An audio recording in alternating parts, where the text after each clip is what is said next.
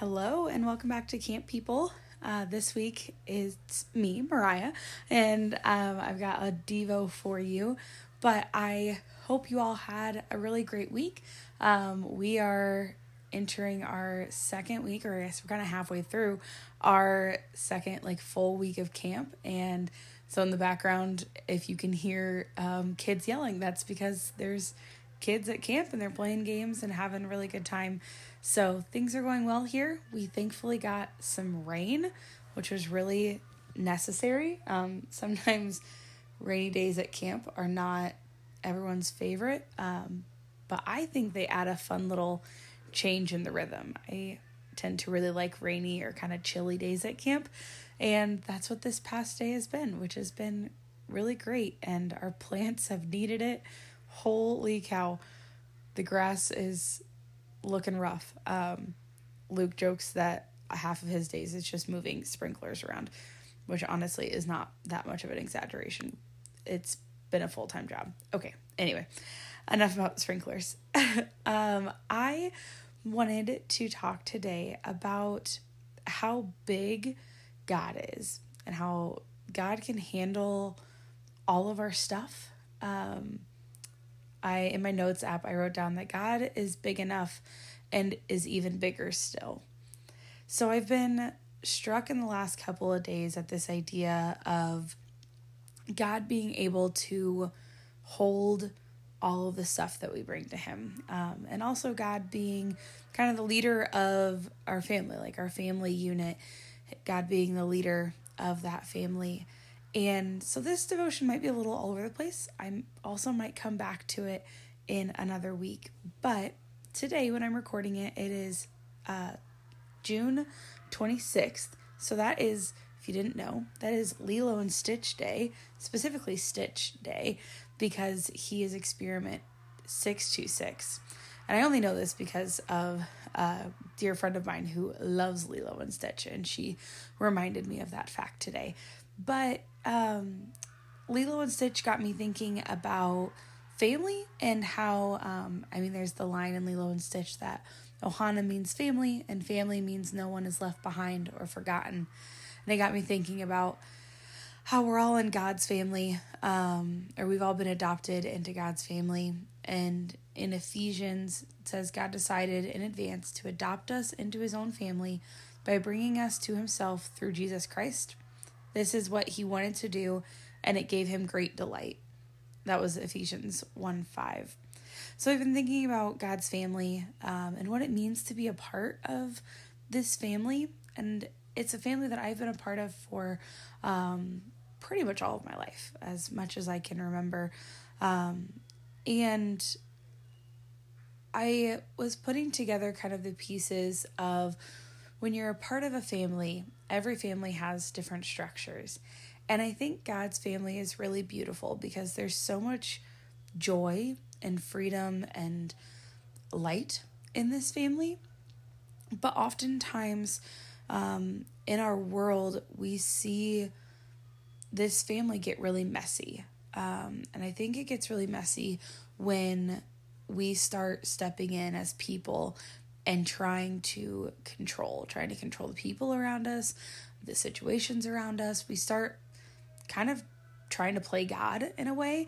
And I almost wonder if it's because we doubt if God can actually hold it all. And I wonder if it's because we doubt that God can hold our worries or hold our doubts. I think oftentimes we get really scared. And when we're scared, we try to control what's around us. So I was thinking about this specifically because Luke and I, um, actually, minutes before I pressed record, uh, Luke and I were watching Shiny Happy People, which is a documentary on, um, I think it's Amazon Prime, but it's about the Duggar family and um, specifically about some of the belief systems that they held. And um, I personally love documentaries. I find them so fascinating. Um, there's a lot of heartbreaking stuff in this documentary, but also, I mean, if you want a good one, I would recommend it. But I was struck by how these people they claim to love God and they claim to be a part of his family and maybe they are and you know I don't know their heart but there's a lot of hurt going on with them because a lot because people had stepped in and tried to control tried to play God and tried to control everything and this just got me thinking about how often as people our response to our fear is that we want to control everything, like I said. And so I just wanted to give an encouragement in this that God is big enough to hold all of our humanity. God is big enough to hold our fears, like our deepest fears, the ones that we are afraid to say out loud because if we say them out loud, that means they might be true. God's big enough to hold our worries and our complaints. God's big enough to hold our bad days and our good days. He can hold all of it. He's not shaken by our humanity. But I think He actually delights in our honesty whenever we come to Him instead of trying to control everything. When we come to Him humbly and say, Hey, I've got this going on, or I'm so mad, I think that strengthens and deepens our relationship with God. So in Hebrews 13 5 through 8, it says, Keep your life free from money and be content with what you have, for he has said, quote, I will never leave you nor forsake you. So we can confidently say, The Lord is my helper. I will not fear what man can do. Remember your leaders, those who spoke to you the word of God. Consider the outcome of their way of life and imitate their faith. This is the important one. Jesus Christ is the same yesterday, today, and forever. And I think to wrap this all up, um, and forgive me if I if this has seemed all over the place. It's seemed a little all over the place from me, but to wrap this all up, I think whenever we are scared, we want to control. And that is where a lot of hurt starts happening.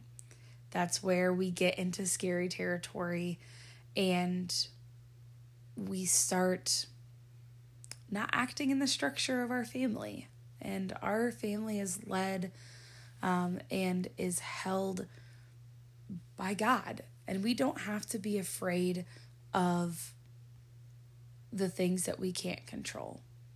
We don't have to be afraid. We don't have to hold in all of our worry. We don't have to suppress all of our complaints. We don't have to bottle things up. God is big and God can handle all of it.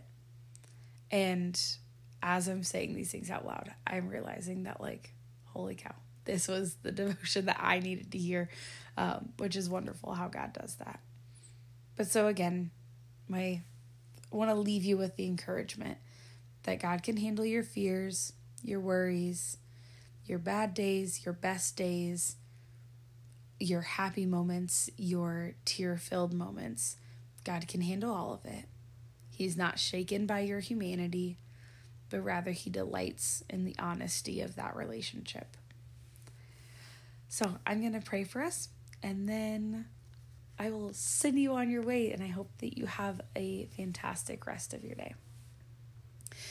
Hey, God, thank you for today. Thank you for the rain um, that you blessed us with. Thank you that there are um, campers running and playing and um, finding new ways to connect with you and to connect with other kids.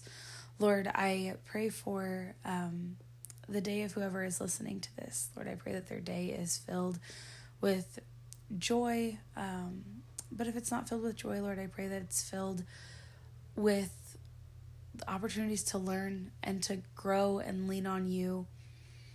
God, for all of us, I just ask that we turn to you instead of attempt to control that the things that are around us.